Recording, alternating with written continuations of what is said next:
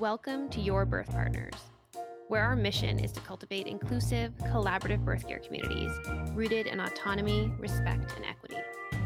I'm your host, Maggie Runyon, labor and birth nurse, educator, and advocate.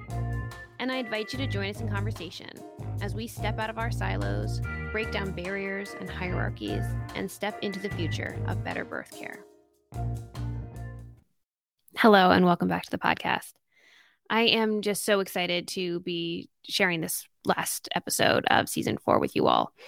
Throughout this whole season, we have endeavored to answer the question what does it mean to hold space for the complicated parts of pregnancy, birth, and postpartum? And I am truly just awed and so grateful for all of the guests, all 15 of them, who came on this season to explain to us what that means to them, how that shows up in their practice, things that they have done from when they first started, things they have learned along the journey, and things that they want to put into place as they continue to practice and as we continue to think about what we want birth care to look like. And as I've reflected on this season of the podcast and we prepare to close out and take a break so we can focus on some of our other programs, I just have so much gratitude for all these folks for sharing their unique perspectives, for giving us their insights, for sitting here as I peppered them with questions to try to understand how we make this all look different. So much of my journey personally as a nurse has been trying to answer this question What does it mean to hold space? How do I show up best for the individual who is in my care?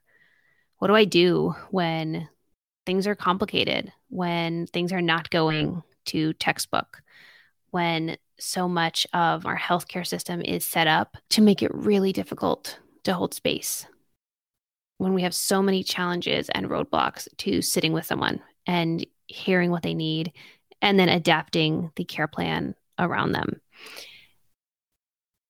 And also, I continue to struggle with my desire to to fix things for people.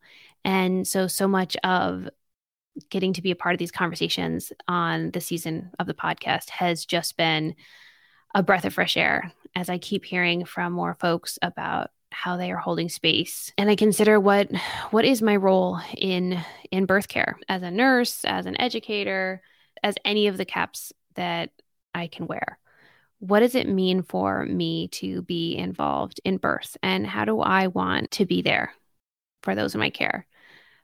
With each of these episodes, I have had more to reflect on. And I imagine the same is true for all of you out there listening as well. We have been honored to hear from several social workers, nurses, therapists, doulas, lactation consultants, birth workers and folks who care for birth through a array of roles and education backgrounds and practices. And so, as we close out the season, I am excited to bring to you Your Birth Partners Crash Course in Holding Space. Here, you will have compiled all of the answers that our guests gave to us this season as they defined holding space what it means for them, what it has meant in their practices, what they see it meaning for their clients, what it has meant in their own lives. I hope as you listen to them all give their definition, it helps you to solidify your own definition of holding space and how you want to show up for folks who are in your care and how you want to see our birth care system change to have trauma informed care and holding space as the baseline and the new standard of care. I will now bring you onto clips from the past season. Thank you so much for being here. We start this reminiscing off with two marriage and family therapists, Allison Lieberman and Yvette Osorio, practice around supporting, have structured their practice around supporting families through the transition from pregnancy into postpartum and then continuing on as they grow as couples and parents.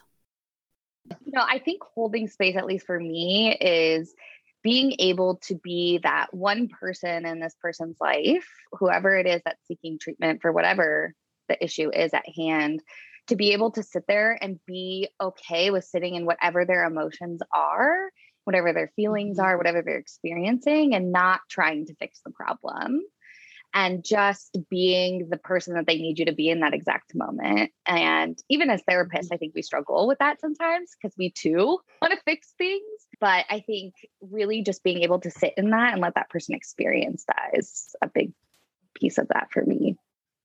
Yeah, yeah. I kind of to just go on on what you're saying, Ali. I think part of that also is is just being there to witness what's happening for the client, right? And and sometimes that's a mom, sometimes it's a dad, sometimes it's a couple, someone who's going through something that has no one else to be that support for them. And so that I think that's kind of very much the role we try to take on whenever we're seeing our clients. Next up, we hear from Tracy May. Tracy, the mother of two micropreemies and a tireless advocate for NICU families as they navigate the transition of NICU life and into parenthood. Yeah, I think probably some of the most pivotal moments that allowed me to get just, I mean, there's a heaviness on your heart that you can't describe.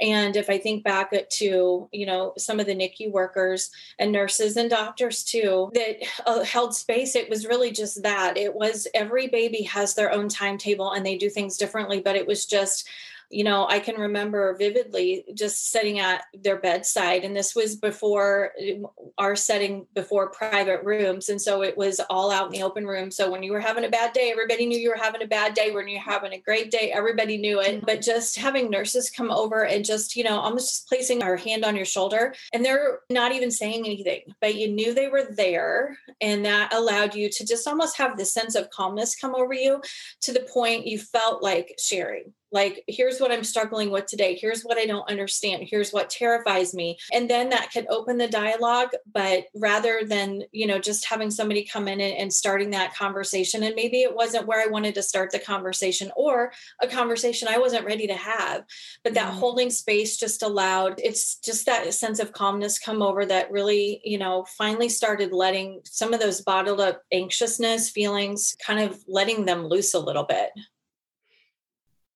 Next up, we hear from Paula Richards and Mandy Irby as they give their perspectives as labor and birth nurses and nurse educators navigating how to hold space in our hospital birth care system.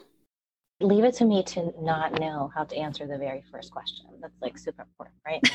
it's the kind of thing where that even that that phrase holding space is something that I've been familiar for quite some time. And not to sound like a, a doofus, but it feels kind of like a vibe, right? Mm. And so being a vibe, it's, you know, how, how does, how is that defined? Was going to use that term for a class of primarily nurses. And the person that I was collaborating with actually put me on the spot and was like, dude, not everybody knows what that means. So I'm going to need you to break that down, right? Mm-hmm. So I guess to me, like without, you know, cheating and looking at notes and and being beyond like, I think I've defined it before off the cuff, I would describe holding space as presence or presencing another human. And as a labor nurse, holding space means being present for an individual patient or you know maybe it's a whole family unit through that birth process and transition from, you know, maybe a family with no children to a family with, you know, a few kids to like what a family with more kids looks like, right? Because those dynamics are always changing. So, mm. yeah, it's kind of being present for them and, and meeting people where they are in that capacity. Oh, I like that, Paula. I also like it's a vibe because I think it is a vibe. But I think when you say it's a vibe, I feel like maybe I'm not in I'm not in the know. Am I doing it right? Uh, right. I'm too old for a vibe. No. but a vibe is like I think it a vibe gives space for everyone's unique one way of holding space and two person you're holding space for and with. A little bit of background. Paula and I are friend well, we're all three friends outside of this one recording. But I think, Paula, you and I have been practicing holding space for each other incredibly intentionally recently. Yeah. And it's opened up my understanding of what holding space for me means And I think that's helped me have a better understanding of a holding space, how I can do that for others and show up for others. But it is kind of something that I've been learning outside of the hospital and outside of my labor and delivery nurse role. And then bringing it back to the bedside when I was at the bedside was challenging. Next, we hear from Lola Bragnano, who is a licensed clinical social worker who structured her practice around serving those with perinatal mood and anxiety disorders navigating perinatal loss and grief, and coping with birth trauma that's a lot you know holding space i kind of find it to be um, similar to kind of like companioning right mm-hmm. having that that compassionate presence physically emotionally spiritually and being willing to go down whatever road you might be going down with that person you're willing to go there with them mm-hmm. on that on that road and it's it's holding space wholly holistically right Coming up next, we have Krista Dancy. Krista is a licensed trauma therapist and birth doula who structures mo- much of her advocacy work now around caring for folks who've experienced birth trauma and PTSD. I knew that we were going to talk about this. I was like, oh, asking a therapist what holding space means, right? I have a master's degree in holding space. you know, for me, holding space is a lot about it starts with believing people. And I think mm. that's a really mm. important first step, which is I may not understand, I may not know what I'm looking at, but I start by believing you. I start by believing that you're having a human experience and that you are the expert on what that experience is. And the default is I believe you. To me, that's a really important foundation for the rest of holding space right? That I just start with the assumption of, I believe you. And then from there, it has a lot to do with, therefore, I believe you're the expert on this. Therefore, I believe your truth is what matters here. What mm. matters is your perspective and experience and not mine or my take on it or my interpretation of it. Not that, you know, how I'm feeling is completely absent, but if I'm holding space for somebody, it's centering their story, their experience, their needs, being held right with empathy Next up, we hear from Sam Abbott. Sam is a registered dietitian who specializes in nutrition coaching for those who have polycystic ovarian syndrome. I think for me, really recognizing and understanding that how someone experiences PCOS is going to look different for each person. So, mm-hmm. the things that they're concerned about, the symptoms that bother them, how the things that they're worried about long term, you know, for some people, their focus and fears are around fertility. For others, they're exhausted and they just want someone to help them have a little bit more energy. Some of my clients really, really struggle with disordered thoughts around food and poor body image. So, really holding space when I'm working with a client for their own personal experiences and also understanding that their own experiences are valid you know, we shockingly don't have a ton of research about PCOS outside of fertility. And I think mm. it's really important to remember that our patients and our clients' experiences are valid. You know, when they're sitting with us in a room and sharing their experiences, they're not lying or being dishonest or exaggerating. That is actually how they are, are experiencing this syndrome. Next, we'll hear from Cheyenne Scarlett. Cheyenne is a childbirth educator, doula in training, and perinatal researcher. Holding space can be like literally creating a space for someone to talk or creating an opportunity that didn't previously exist, allowing people to to share their story uh, or share something that's important to them. So literally creating a space for that to happen, mm-hmm. or just figuratively, just being open to listening and you know taking in information that you know you might be hesitant to to listen to either yeah. you know usually it's for personal reasons that people don't want to sort of feel attacked or feel threatened by what somebody else is saying even if that is their their own truth right? So literally creating opportunities and spaces and also just figuratively just you know being quiet and listening to somebody. Coming up you'll hear from Parijat Deshpande who is an integrative health strategist for those who are experiencing a high risk pregnancy or trying to conceive after high risk pregnancy. I think it means leaving literal space, so time, energy, attention, you know, all of those things, leaving it empty for them to fill. I think we're very quick to want to fill in gaps in the story. If we hear, I think we all, as patients, for any number of reasons, have gone to a medical professional and said, I have XYZ thing happening, and they fill in the gaps for us. And we lose the ability to express our lived experience of it, right? So if I'm living with chronic pain and you're living with chronic pain, our actual experiences of, of that can be very different and that can be very important for us to be able to convey. And so I see that as allowing the ability to leave a vacuum that the client or the patient fills in for us. And our job then is to be able to one, tolerate that vacuum, which is a mm. skill that has to be learned because we're very quick to want to fill that. It is uncomfortable at first. And then the second piece is to then be able to, without judgment, accept whatever they fill it with. And I think when we can do that, the person on the other side can feel so seen and so validated simply in just knowing they have that space to fill it with whatever they need to fill it with. Next up, we'll hear from Jen Molina. Jen is a full spectrum birth worker and the founder of a birth worker collective, United in Birth.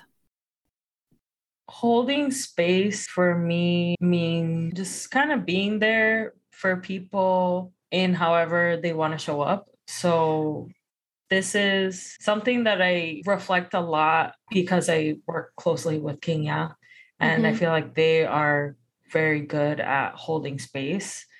In terms of like facilitating and things like that, it's just sometimes literally just like kind of pausing and seeing like the things that that people bring up and stuff like that. And so so I think for me like at this point in time that's kind of what that looks like is a lot of listening and also fighting the urge to fix and like give people advice on like whatever it is that they're talking about because most of the time people don't want that you know? Yeah. Yeah so i think that for me that's kind of like what holding space looks like is just is just as simple as that it's just kind of like being there and seeing like what comes up for people and like not judging them for like whatever it is that they may be feeling or however it is that that like things may be presenting themselves and validating people in whatever experiences or feelings they may be having. Next up, you'll hear from Dr. Phyllis Sharps. Dr. Sharps is a PhD prepared nurse with specialty education and expertise in maternal child health who will be sharing from her 50 year career supporting perinatal care. So I think pregnancy is is a very interesting time period in a woman's life. And why I was drawn to that in nursing is because I love the health of women women and young infants. And I feel that when you empower and improve the health of women, you're improving the health of the family and the community. Mm we have a lot of, I think, myths around pregnancy that it's a happy time and people are very delighted. And yet, for that, for some women, that's not the case. And for me, holding space is about thinking that not all women come to the pregnancy space or the labor and delivery space or those early months postpartum after the baby is delivered may not be a happy time both for the mother and, and the family that the baby's coming into. Mm. So, as nurses, I think we need to make space for all of those those types of families and, and babies and circumstances and provide right now equity is very important but providing care that um, encompass all women no matter what their circumstances is without being judgmental and bringing biases and prejudice that may mm.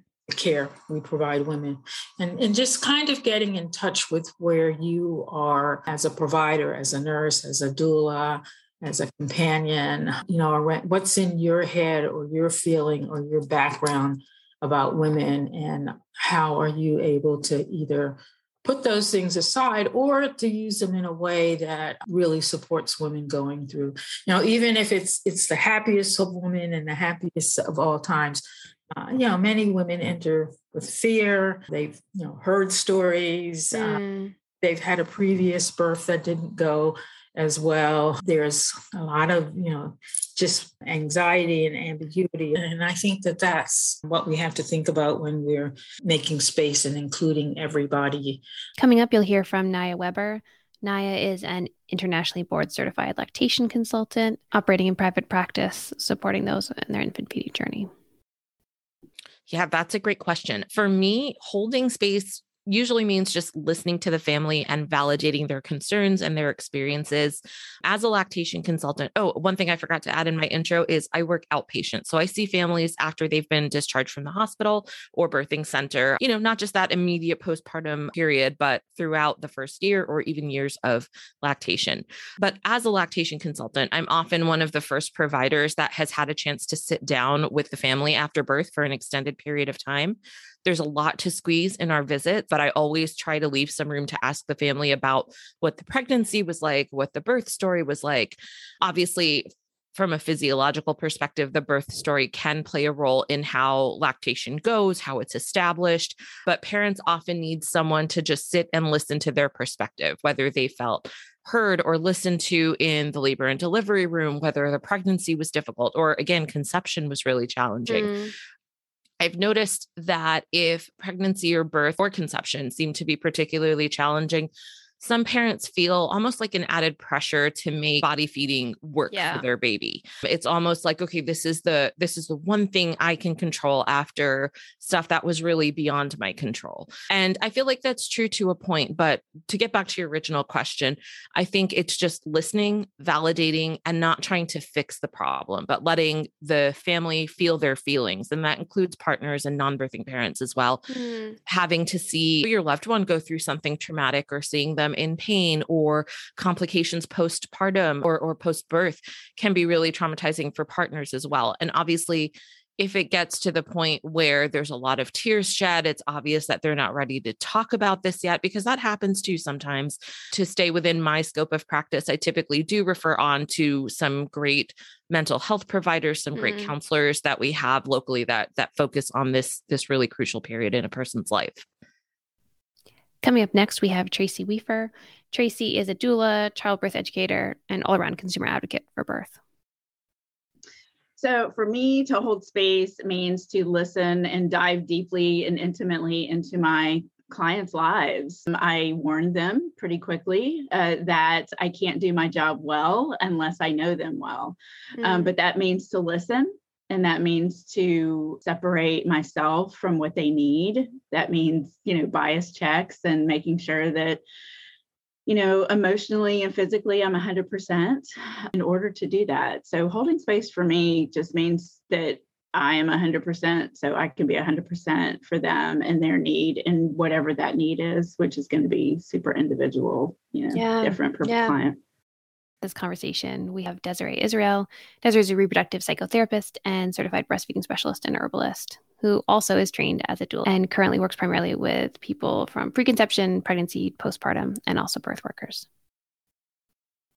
So, holding space can mean a lot of things, but for me, it's active listening. And then as a clinician, you value silence. So, a lot of times in session, you think you want to fill this space with conversation and dialogue. And sometimes it's just paying attention to what's not being said mm. and not just even body language, just, you know, respecting the space, respecting the silence, and holding that space for the person that you're talking to.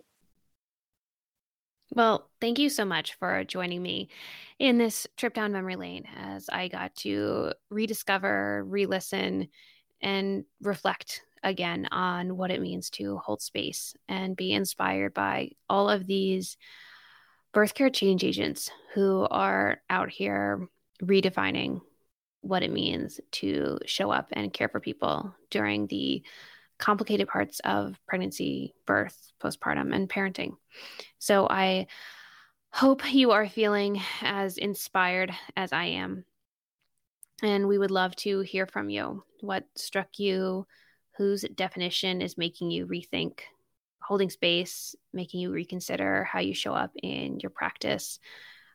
You can find us at Your Birth Partners all across social media. We are most active over on Instagram. We would love to hear from you there. And we look forward to more conversations with you when we come back in season five and continue to dissect how we show up to create inclusive, collaborative birth care communities rooted in autonomy, respect, and equity. Till next time.